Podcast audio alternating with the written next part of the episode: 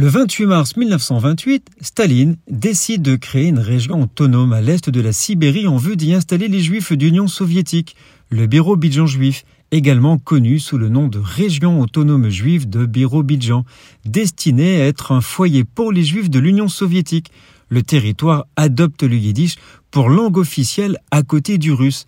La région autonome a été fondée sur le modèle des autres régions de l'Union soviétique et avait son propre gouvernement et sa propre administration.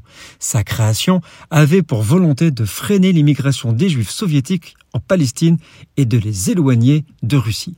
Elle est le témoin de l'antisémitisme très virulent sous le régime totalitaire de Staline, mais aussi un moyen de détourner l'attention de la persécution des juifs en Union soviétique.